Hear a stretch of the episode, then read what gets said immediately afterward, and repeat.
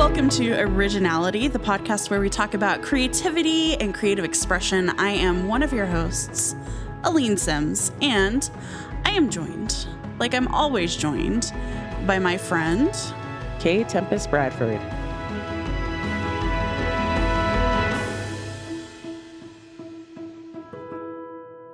Someday we're going to video these and you'll be able to see how I gesture toward you as like the grand. Right. But it's like we're across the distance of time and space. Yes, yes. Very it's very very timey-wimey in here. uh, but you're closer than you sometimes are. Yes. I am now ensconced, embedded in the city of Portland, Oregon for at least a year. I can't believe it. I never thought I'd see the day where you would be someplace for at least a year. right. So we'll see how it goes. I like being a nomad, but um, I'm starting to realize that some artistic endeavors require a little bit of stability. Yeah, I think I think that kind of falls in line a little bit with our discussion last episode about habits and kind of offloading some um, you know, by by creating habits and rituals, you can offload some processing power into routine, mm-hmm. and that can go toward creative endeavor. And I think it's kind of it can be difficult to get into routines and form solid habits when your environmental context is changing so frequently. Yeah, exactly. So even though the nomad thing was really great for a lot of reasons, um, especially having to do with like getting inspiration from being in different places. Now we're going to see if stability helps me actually finish this long term writing project that I've been writing for such a long time. well, it's a good experiment. It'll be, I think Portland is a, is a good place to be. I'm thrilled because. Uh, I go to Portland every couple of months for work, uh, so I'll get to see you more often. So that's okay with me yeah. being super selfish, but yeah, so that's okay. I'm excited for you. Thanks. Um, yeah, and so I, I don't think I've talked about it. Have I talked about it? That I have a part time job now, like uh, like a grown up. You did talk. Did you have talked a little bit about um, your work for App Camp previously. Yeah. So that's headquartered officially in Portland, and I have a co executive director there. And so that's why I end up going down there from time to time for board meetings and stuff. Very adult things. It's it's so grown up. I just am so grown up, Tempest. Totally. It was bound to happen someday, right? Mm-hmm. So I guess that's like follow up. Follow up aside. um, what are we going to talk about today? We're going to talk about inspiration and the sources of inspiration and when inspiration crosses the line over into theft or appropriation. Um, and this has been obviously a lot on my mind. If you follow me at all, you know that I'm like one of the people for whom, like, if you Google cultural appropriation, many of my articles or things pop up because I've been talking about cultural appropriation a lot um, these past few years. And um, I also have been thinking a lot about this just because a lot of times there is just like that the line between like I was inspired by this to make my own thing and I would love to use like these aspects of that thing over there for my thing and you know the line between like when it's okay and when it's not okay is very wibbly wobbly. It's like not a hard line. It's very gray. There's a lot of like shifting and there's also a lot of um difference between how it is received based on the the venue in which you're doing it. Like whether it's you know literature or dance or art visual art um, movies tv even things like games or apps right? And so i just want to talk a little bit about like how to really think about these these issues because you know as artists we want to be able to be inspired by things, but as people who don't want to be jerks in the world, you also don't want to cross that line into something that's not okay. Um, because they're, you know, the line is fuzzy or the line is gray, but at some point you can cross right over it into no. Yeah, and I think it's what is the quote like everything's a retelling like everything that's that's being done has been done before. Everything is derivative. Um and so yeah knowing and the line is in the eye of the beholder too. So where do you start right? Right. And so i think a starting place is go ahead and make the thing without you know with an eye toward like maybe this won't actually be published or displayed or or or whatever like express your creativity and, and, then share it with close friends and family and otherwise keep it to yourself. I mean yeah because you know one of the best pieces of advice that that you often get from people who are you know any kind of artists who are like teaching beginners they'll say you can start by just like flat out imitating this better artist, right? So if you're a visual artist, you sometimes or a lot of times you'll sit there and you'll like sketch some, you know, great piece of art that exists, right? And you'll or you'll see like how well you can copy it based on the techniques that you've learned. Um and when you're writing like I have uh, a friend author Steven Barnes who says like go out and just like find a short story that you like and then copy it. Like if you're a handwriter, like write it in your journal. If you're not a handwriter, like type it up on your computer. Like literally just like type up the story or that chapter or whatever it is, like word for word.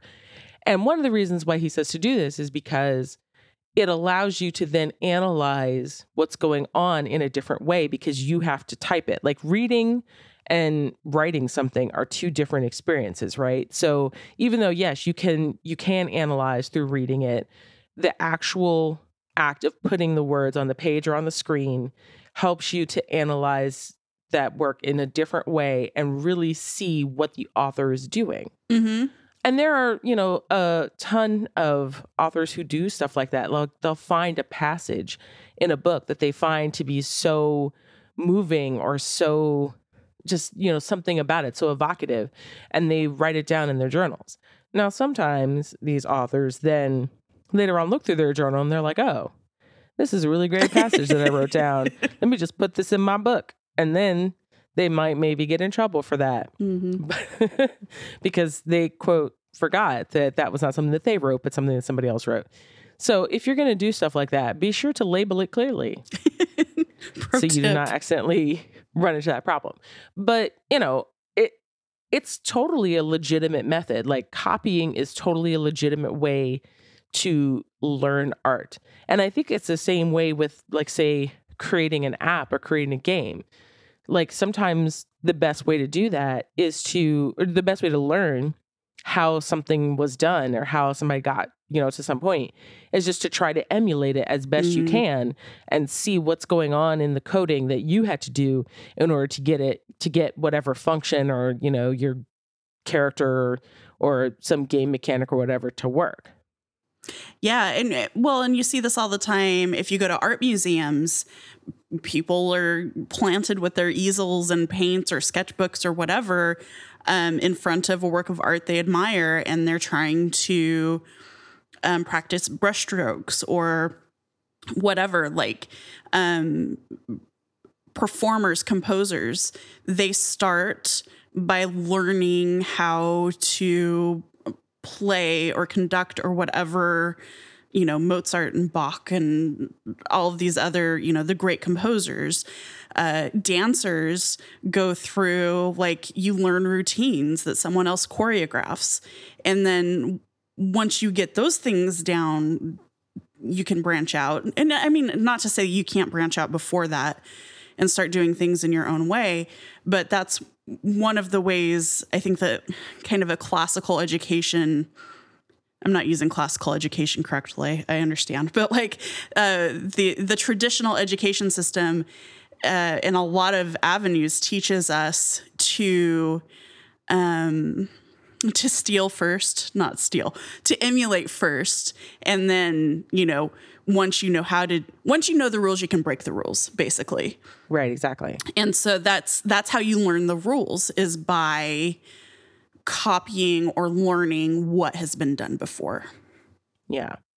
So since that is totally a legitimate way to learn, I think that that that then leads sometimes to artists not necessarily understanding like how how that line or where the lines are or what what's the difference between that and say I was inspired by this and therefore I'm just going to like do my own thing or I really love this aspect of this culture and I'm just going to use that or I'm going to you know put that in my art or whatever. Um and I think that mainly the the problems come when the th- the stuff that you're emulating if you're not necessarily either adding to it in a meaningful way or you're using it as a crutch in order to build on to build your own thing um i mean not that everything has to be like 100% original you know uh, there are plenty of things that like aren't like super original but they're still really great Mhm. um everything in life builds on everything else so it's just like i think this is why it's hard for artists and other creators to talk about this issue and to sometimes understand where they go wrong because it's it's not straightforward Mhm.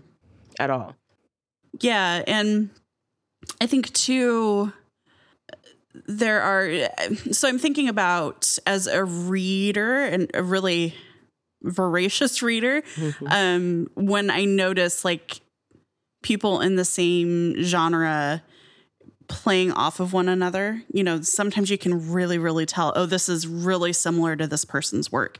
There's something i read recently where i was like there's nothing original in this. It is this other thing that's just reskinned basically. Um and with with all sorts of things there are always leaps that happen because of often one person. So thinking about um in in writing like mary shelley being basically the mother of a certain type of story and um you know hg wells being a really you know writing about time travel and all sorts of weirdness and you know kind of uh, these these people who have been very influential are going to um like Ursula K. Le Guin and and how they changed just by the by their stories they changed or created entire genres. And we see this happening in art. We see this happening in um in music. We see this happening you know if you think about um blues and everything's everything that's come from blues um Elvis Presley, who ooh ooh maybe we can talk about Elvis Presley. oh my god we're gonna get so much mail. If we talk about elvis presley we're gonna get so much hate mail. But basically like elvis i'm gonna s- summary elvis presley popularized an entire like created this whole movement right? Because white people paid attention to him. But there were everything he did the things that he was doing were based off of you know black artists in the south who got no Right. attention because they were black Right. And that was and the thing with the the Elvis conversation, um, which again, like we're gonna get so much mail because woo, uh the Elvis love, it is strong out there. But um I remember when I was when I was gonna reference that in um, my NPR article on cultural appropriation, I was I was looking at how like yes, it is true that like the the music that Elvis Presley was singing was not, you know, new to him. Um he definitely absorbed it just like most of the other white artists who were like from his, you know, sort of general area and who were, you know, in his general genre, right? They absorbed this music from black artists. But the reason why it wasn't necessarily that Elvis was appropriating or stealing, because again, it's like it's music, and in music, that kind of like inspired by I'm gonna do that thing that that other person did, like that's normal. Like what Elvis did was normal. The problem wasn't Elvis himself. That's true. the problem was the fact that like black artists couldn't get on the radio like Elvis could get on the radio and black artists weren't being given the opportunities like Elvis was being given the opportunities. And so, you know, Elvis was just like out there trying to sing music and make a buck. Ain't nothing wrong with that, right? Um, it was more the culture that was the problem and the music industry that was the problem there because the because the culture was not allowing the people who first created that music and inspired Elvis to have the same kind of success that Elvis had. And it was the same with rock and roll. Like rock and roll Mhm. was invented by black musicians. hmm But rock and roll as a as a musical genre is I won't say now, but I'll say through a good portion of the 70s, 80s and 90s, rock and roll was associated with a certain kind of white listener. Mhm. Even though rock and roll was invented by black people, but it was white artists catering to white audiences that then became like what was, you know, seen as the core of rock and roll. Um, and again, it wasn't that any of those artists were like pretending that they didn't get that music from black people. They were very clear about their influences. But it's again, it was the culture and the music industry that made that particular thing happen. And so it's and it's really hard with music because so much of music is people, you know, listening to other people and and doing those same things or tweaking it just a little bit or putting their spin on it and that's totally fine. I think a lot about this in terms of um, you know, with hip hop and rap and sampling. And I know that there are some people who are like, uh, you know, sampling is just like, why can't you make your own music? La la la. And I get that, but I really feel that there's an art to taking a piece of someone else's song, whether it's like, you know, the the driving beat or the bass line or the melody, and reworking it into a different song hmm that that takes so much skill. You know i'm consistently impressed by that skill. And and also it's not as if hip hop artists are like pretending that they made that bass line. Like they choose the songs that they sample for their cultural resonance that's that's part of the point of them using that sample is to say i'm i'm this these are my influences. And remember what this song was about? My song is kind of about that but it's like a different spin on that thing that that other song was about. That's why i'm sampling that song.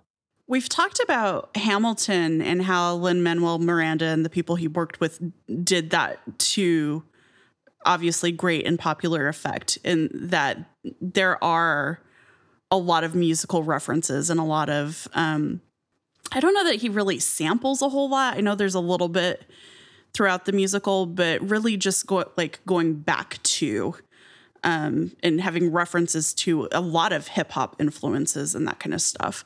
Yeah, yeah, Hamilton is full of that. And I think that the Hamilton mixtape, I I cried when I was listening to the Hamilton mixtape in part because I was listening to and I forget the name of the song. Like I just mostly have things on in the background and so I can never remember like who did what or what it was called, but it was a song that um sampled um the Eye of the Hurricane song from Hamilton and it was like it was a hip hop song that was sampling that and it was and the song was talking about how like it kept repeating the line I wrote my way out I wrote my way out. And and this hip hop artist was talking about how like he used his ability to make music and and create great rhymes to get himself out of the lower class situation that he was born into into the life that he wanted. And like I was listening to that, and that was the first time that I understood what Lin Manuel Miranda meant when he said that the story of Alexander Hamilton was a hip hop story. Because, like, I mean, I'd heard him say that many times. I just was sort of like, okay, whatever, dude. But listening to that song made me understand what he meant by that because he was talking about the the thing where that that is like the story of a lot of hip hop and rap artists of like they were able to use their skill as writers and musicians and rappers and performers to change their situation drastically, which is just exactly what Alexander Hamilton did as a young man. And so that's when I started crying. so um but yeah, but like but but you know, in that instance, I mean obviously like the Hamilton mixtape was um, made with the cooperation of Lin Manuel and these other hip hop artists. But again, we have somebody taking an existing song and using it as the core um, or like, you know, sort of like foundation for their other song in order to like elevate the understanding of what is going on in that piece of music in in the original piece of music and their piece of music. Mm-hmm. So like in those cases, I really feel like I think that musicians more have it down, like how to do this, like influenced by thing, as opposed to like, oh, it's just a straight copy.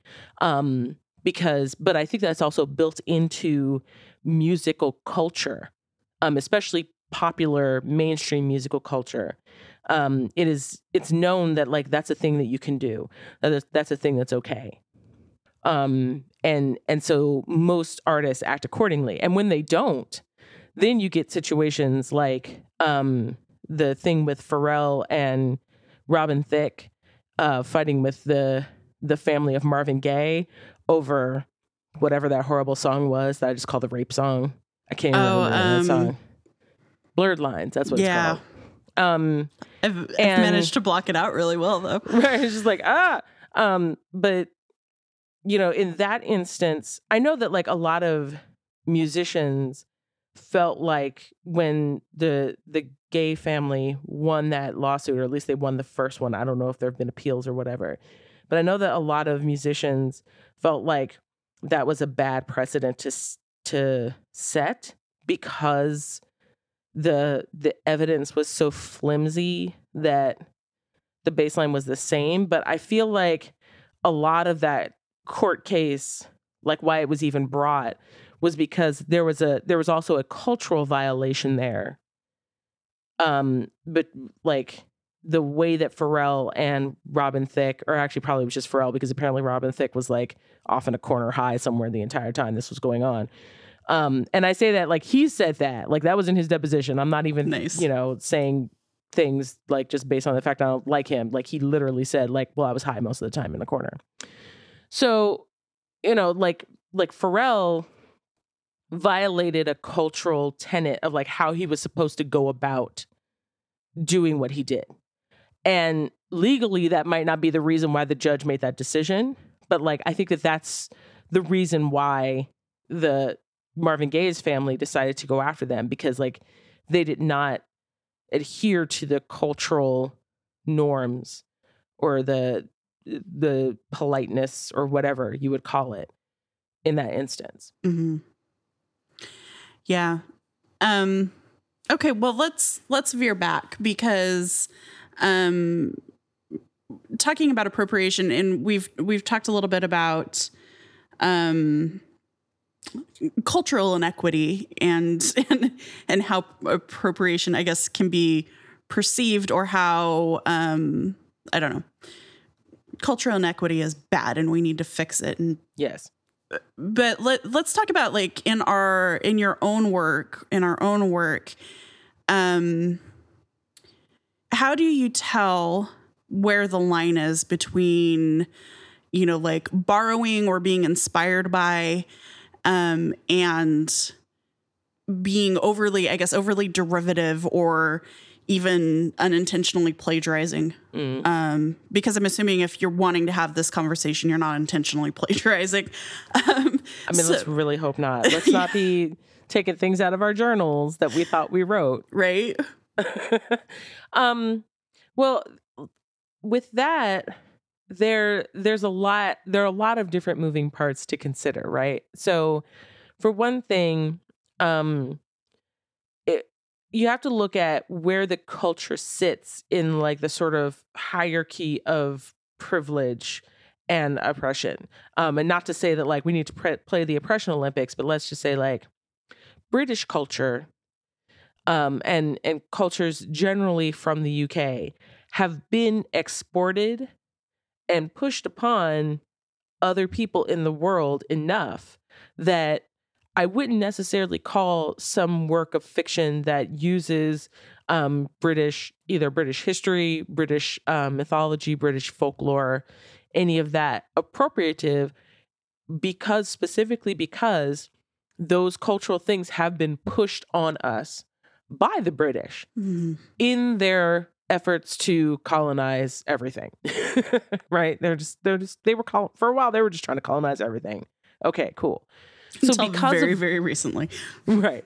And so because of that um a culture like that is seen as fair game especially in the western world because a lot of um a lot of western culture is based on those cultures that were like pushed on other parts of the world right so um and i would say that like that is true of many western european um cultures as well especially if they're like northern western european because there's Mhm. like this whole thing about like northern europe and southern europe and the divide and la la la too much to get into right now um but yeah like generally i would say if you're looking for like sort of general rule if it is a colonizer a colonizing culture that has pushed its cultural elements on everybody else um or if it's like a part or if it's a culture that is like an ancient culture that is that has been pushed on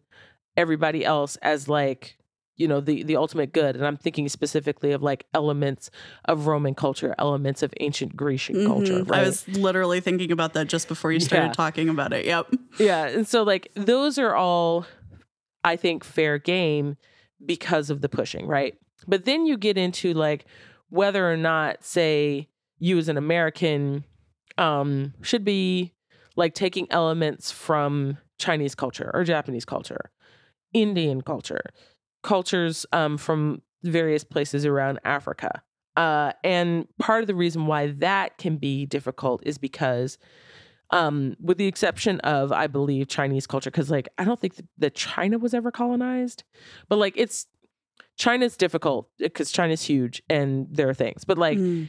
cultures that have a history of colonization or oppression um then it's a more difficult proposition for you to be using their elements of their culture or um, the spiritualities that are embedded in those cultures in your work because those cultures have been like super colonized and so already there's like a problem.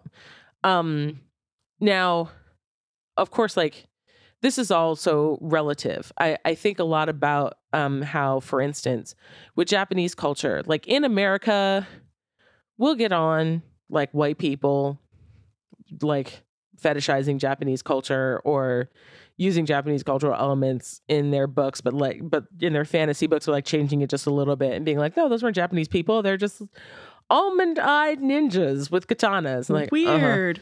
yeah, I know, Yeah. right? Um, uh, but like in Japan, the Japanese people are like, whatever, it's cool. We like it when you do that stuff. And we're like, mm. but in Japan, they don't necessarily have to worry as much about like the problems of uh, appropriation from white folks in like in Japan they don't have to worry about those issues but like Mhm. in America, people of Japanese descent or people of like any Asian descent have to worry about those things here. And so like I've seen a lot of conversations where like, you know, Japanese Americans are like, hey, Japanese people from Japan, why don't you step out of this conversation? So, you know, it's it gets a little fuzzy, but like there are some where it's like unequivocally like, no, actually, like, why don't you just step off? Um, Native American cultures, for Mhm. instance um and and this goes for like native american cultures like throughout north america and not just united states also aboriginal cultures. I was just gonna say, yeah, First Nations in general.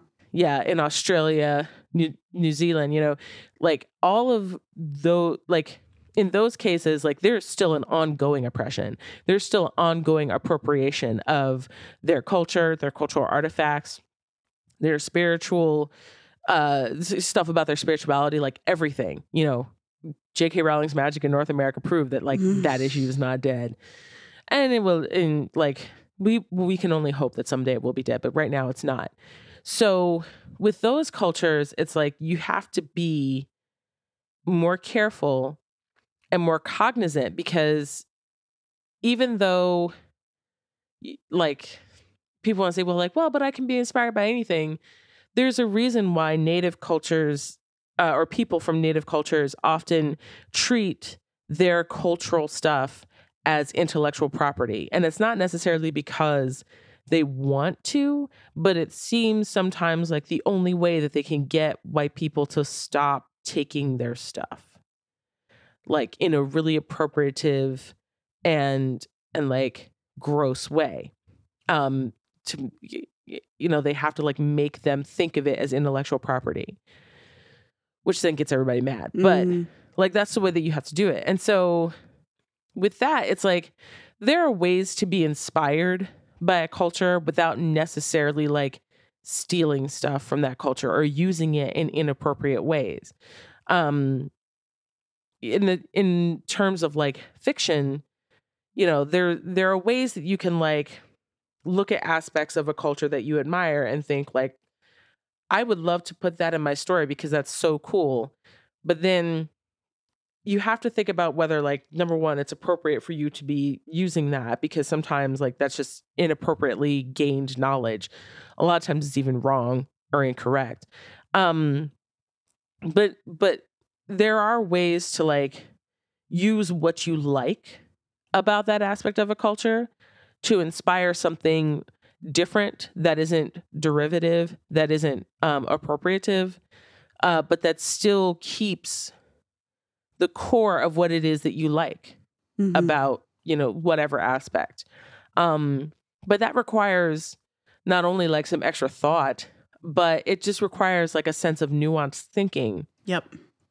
And that seems to be where people get in trouble and people struggle is the nuanced thinking Yeah, and especially, I don't know. It, it's interesting to me that as a person who has a hard time picking things apart internally, so like, why do you like that thing? I don't know. I just like it, you know. Um, so if you wanted to talk about, um, because I've seen this come up very frequently, I'll, I'll use the example of, um, so I grew up in southwestern Colorado near um, the Navajo Nation, and there are some some myths that are very specific to the Navajo um, that they don't they don't like as a people or the Navajo people I have known don't like talking about some of these very specific myths because um, it's just not done right. But if you hear about them, and I don't want to name them because I don't want to, but like you hear about them and you think, oh, that's really interesting. There's one in particular that it's like, oh, that would be a really you could you could make a horror movie out of this particular class of supernatural being, right? Um, what about that is interesting to me? And instead of thinking, okay, well, what about this is interesting? What do I think would actually be um, make for a good story or be incorporated in a good story? They're just like, oh, well, I'm just going to talk about the supernatural being, when that's not something like the Navajo people don't like talking about them. They don't want people to know about them. It's just not a thing you do. So, but people don't, white people, white people don't think that far. They don't think, oh, you know, of the two dozen Navajo people I know, none of them like talking about this. I think I'm going to go write a story for mass consumption. People don't stop and think about that at all. And you need to.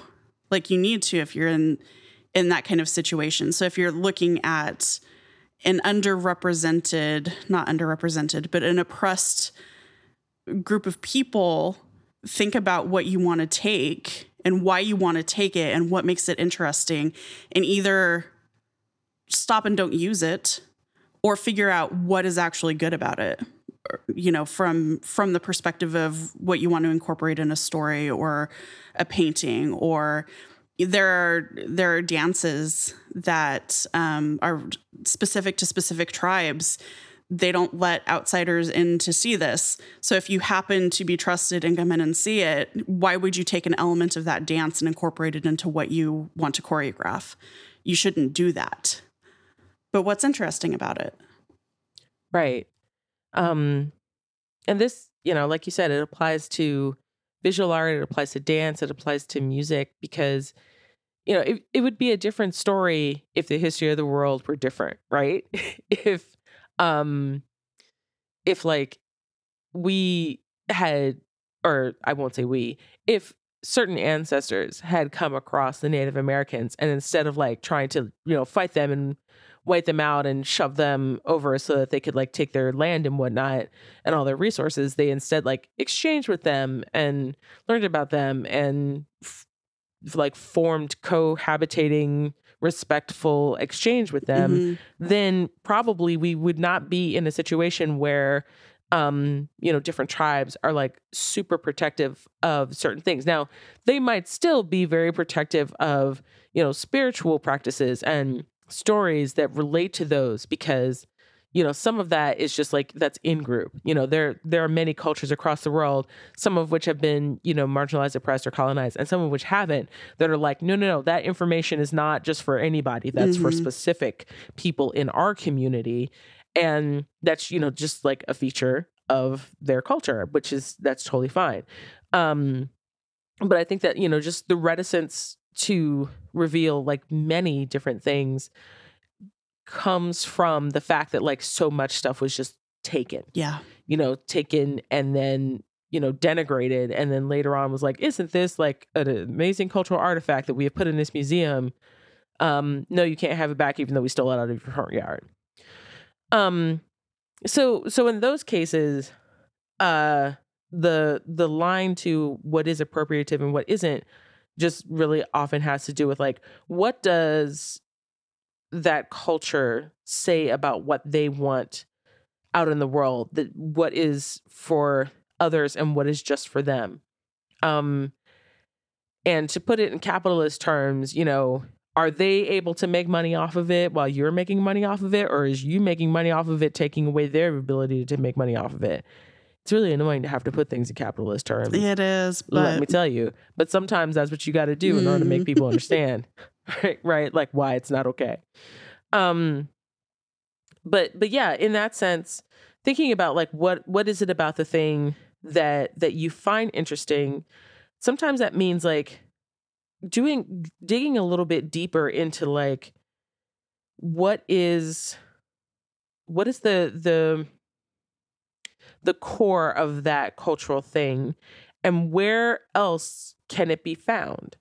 Um because i'm I'm not about to go all Joseph Campbell on you, I promise. I'm not about to say like there's a monomyth and every single myth is connected through the creative or the collective unconscious and mm. Jung, la la la. Like I'm not about to go there because I have feelings about Jung. We'll get into that in another episode.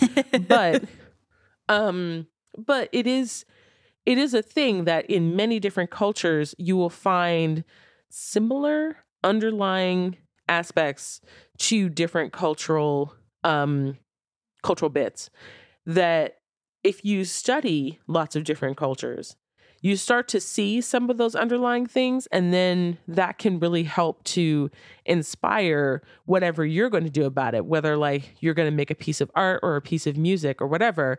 It's like you can use your understanding of culture, of mythology, of, you know, different aspects of music, different aspects of storytelling, you know, whatever it is, um, to to create something that is, you know, in its like very distant, like little teeny tiny kernel inspired by like that one thing, but is still built up of like all this other stuff that you understand and know and have also been inspired by.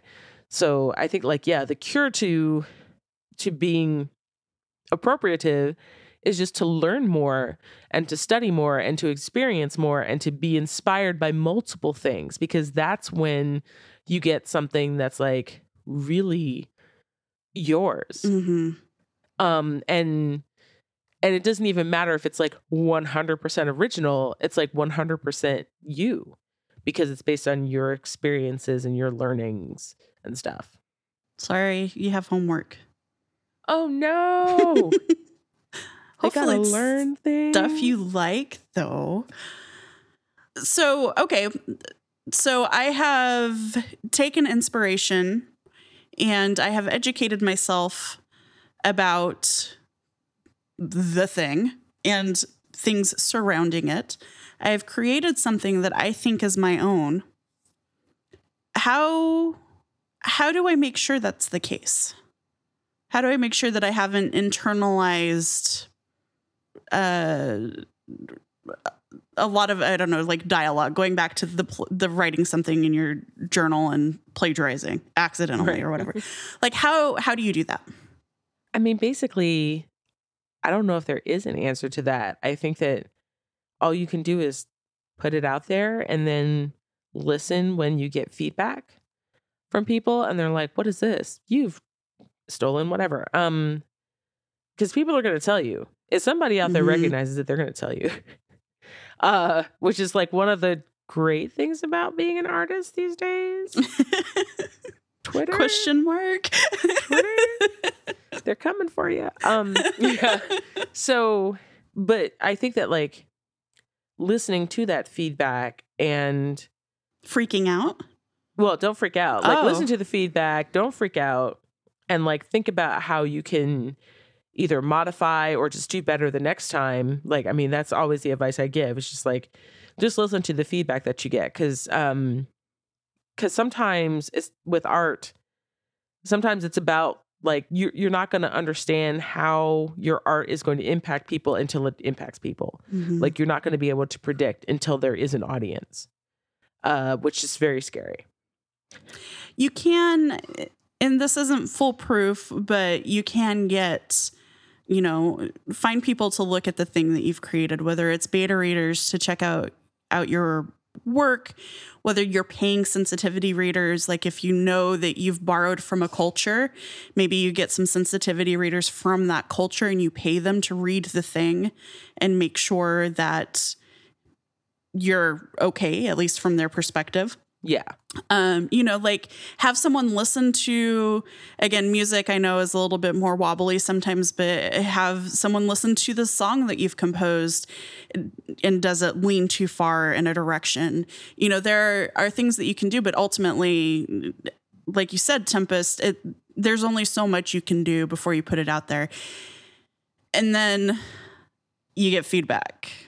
Yeah and I think too, um, maybe a quick lesson in how to apologize. Do you have good guidelines for like? So you've put the thing out there. You've done all the due diligence you thought you know like you've you've educated yourself you've um, evaluated what it is about this thing you've been inspired by you've hired the the beta readers you've gone to you know whatever people who are knowledgeable about the culture or whatever it is and shown them the piece of art you've created.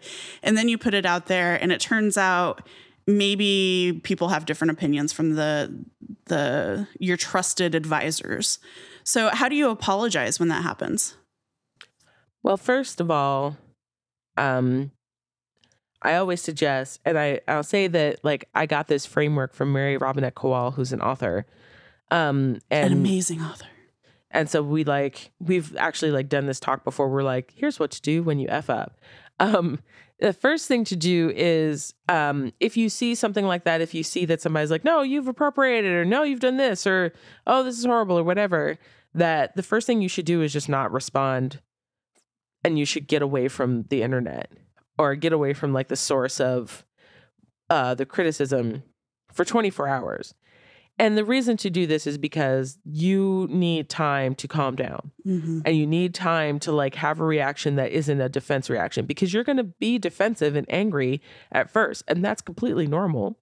Um and so you yeah, you just need that time to be like I got to chill out and like think rationally again. Um and like during that time, I always suggest that people like go talk to a friend who's very sympathetic so that you can get out all of those like these people are so wrong and they're so mean and they're saying these things about me and the friend will be like, mm-hmm, they're wrong and mean. Yes, because you, you need that. Mm-hmm. You need somebody to like agree with you and tell you that everybody's wrong and mean.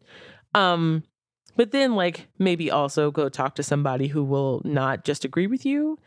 And you could say, like, these people are saying this, and they'll be like, well, that's because you did this thing. And you'll be like, oh no. Um, but so yeah, so in your 24 hour period, you know, staying away from the internet or whatever, um, just take that time to just like sort of calm down and like get over your immediate defensive reaction.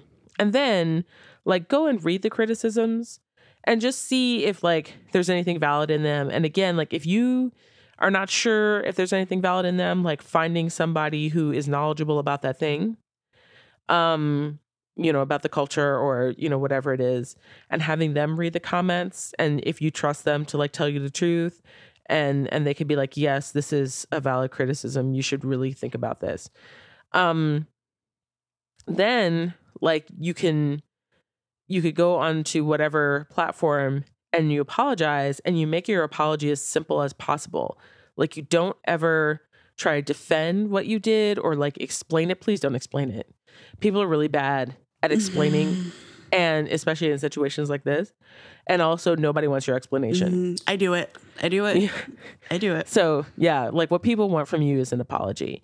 And so you can say, like, you know, I'm really sorry. That wasn't my intention, but my intentions did not match the outcome. And I'm, and, and, I, so I'm very sorry that I, that I hurt people with this. Um, and then if you have steps for like fixing it, like, maybe like if a thing is published usually like it's just published and you can just be like i will do better in the future and i will not make this mistake again um, if there's something that you can do to change it you know you can say i'm i'm looking into steps to rectify this problem um, and i'm i'm consulting people uh, and and then like but make it just very simple like very like laid out basic very simple i'm very sorry that was not my intention i'm going to do better in the future slash i'm going to fix it Thank you to all the people who pointed this out to me. And again, I'm very sorry. And then just let that be done. Mm-hmm. And then after that, just do not continue to engage because you have made your statement. And the only thing that you need to do is like to go off somewhere and figure out how you're going to fix it. And, and, you know, get advice on like what to do and whatever. And maybe that means like reading some more of the criticism that that is online or in public spaces or whatever but i cannot stress enough that you do not engage. Yep. Do not engage. Like read but don't engage. Um, only engage with people sort of like in that that you can talk to one on one that you can trust but also just realize that you're asking them to do emotional work too. I was just emotional labor so be sure to like compensate them in some way um maybe it's monetarily maybe it's not but like but even just like acknowledge like let them know like I know this is a lot of emotional labor. I'm very sorry. I just want to make sure that I don't mess up again. Um, and a lot of times people will be like, okay, like if you're committed to not messing up, I'm willing to do this emotional labor for you because I want you to not mess up as well. Yeah, and, and that that kind of consent is important. So going back to the don't respond, read but don't respond. Find someone trusted. If you're on social media, you're on Twitter and someone's saying, hey, this is problematic, and you're replying and saying, well, I don't really understand what you're saying. Would you explain to me what it is you're talking about and be really specific? You're asking for emotional labor from one, your critic, two, who has been hurt by something that you've done. Um, and whether that hurt comes out as anger or frustration or or however that's expressed in some way you have harmed them. And um and and three you're not going to be able to compensate them in any way. I mean you can say thank you or whatever but don't don't do that. Take that step that non-engagement step make sure that you're doing that because otherwise you're you're not helping. You're not helping yourself. You're not helping the situation and you're certainly not helping the people you've harmed. Yeah. You can ask them i guess you can say if you have the bandwidth um, would you be willing to engage in this? I've had people do that with me and sometimes i have and sometimes i haven't but asking first i guess is maybe a step um, but only do that if you can if you're distanced already to some yeah. extent. So yeah, it's it's tough. All of this is tough. Like all of this is very like complex and complicated, right? Like the whole and we could have like a 16 hour conversation about the line between like stealing and in being inspired and appropriation and what's appropriate appropriation what's inappropriate appropriation and and all those things. So so yeah but again, it's like I since we talk so much about like what what is it that like gets artists inspired or gets them um revved up to do like a certain kind of art or a certain kind of thing. Like i also want to talk about like the the other like non-happy side of that which is like you've been inspired by something that you shouldn't have actually even known about. Mhm. uh-oh it's stolen information. What do you do? Or even just like out and out stealing things. That's hard. yeah. I mean if you want to you can go ahead and like make an angry birds clone and i'll play it as long as it's not you know supported by ads you can do that i give you permission Tempest said I'm it's sure okay. It's fine. rovio would not agree with me but rovio made everything full of ads and They so i'm not their friend anymore Yeah. Yeah, and and that's it's hard because on the one hand, like do you make the thing and then not share it? Um do you you know, and I guess it's it's up to you um what you do. I would tend to encourage you to go back to that evaluate what it is you like about whatever it is, whether it's something that you're supposed to know about or not. Um, are there elements of that that you can take? You know, can you get to the core of whatever that was? Um, and then maybe play with it. Maybe it goes Yeah. somewhere, maybe it doesn't. But I personally, I think it's probably just my I'm I'm cautious, and I would probably tend toward encouraging people just you know think oh that was one of those really good ideas that I'm just not going to be able to execute because we have so many of those anyway. yeah It's just another one of them. Yeah. And there is value in doing a thing, creating a piece of art or a piece of creative endeavor, and then just like having done it. Yeah. And you don't necessarily ever show it to anybody outside of your inner circle. It doesn't, you know, become public. It doesn't go out to the wider world. That doesn't mean that it wasn't of value and it taught you something. Like every piece of creative work that you complete teaches you something. It's true. So even if it sits in a drawer forever, that's okay. I mean, there are a lot of first novels and second novels and third novels. 50th novels. Yeah, sitting in drawers, not going anywhere. Sitting in drawers. Um, compositions okay. that people will never hear. Uh, you know, that's that's that's part of the process. It's really Yep. part of the process. It is. Yep. So your homework is to go out and copy something and then never show it to anybody ever. That's what you should do. Um, but you know, hey, like I said, copying stuff, it's it's a really good way to learn. Yeah, it, it seriously is. There are a lot of authors who just just like you said. Um, in fact, I've been reading Sue Grafton's books, um, the Kinsey Millhone mysteries. Starts with A is for alibi and goes to Y is for yesterday. And unfortunately, she died before she could finish Z. I know. So I just the other day I finished Y is for yesterday, but there was one of the novels kind of toward the end where it's this really there's a really famous author and she talks about how he starts in high school has a really harsh kind of writing teacher and he um so he went and it was kind of like an independent study class so he like went and found i don't know probably hemingway because all all all the white guys like hemingway and I found one of his books and mm-hmm. started typing from Hemingway and then was like, oh, okay. And then he found another book and started typing chapters, just, you know, just like you described, because you learn the form, you learn how to put sentences together. It's it's a repetitive exercise. Do it. Yep. So go out and copy some Hemingway. Uh, don't copy Hemingway. copy it and then throw it in the trash. Roll your eyes. Copy you somebody better then. Find someone better to copy. All right. I am so glad you thought of this topic, and I'm so glad um, you were much more educated and much more articulate about it than I am. So thank you for, as always, thank you for your expertise, Tempest. I appreciate you.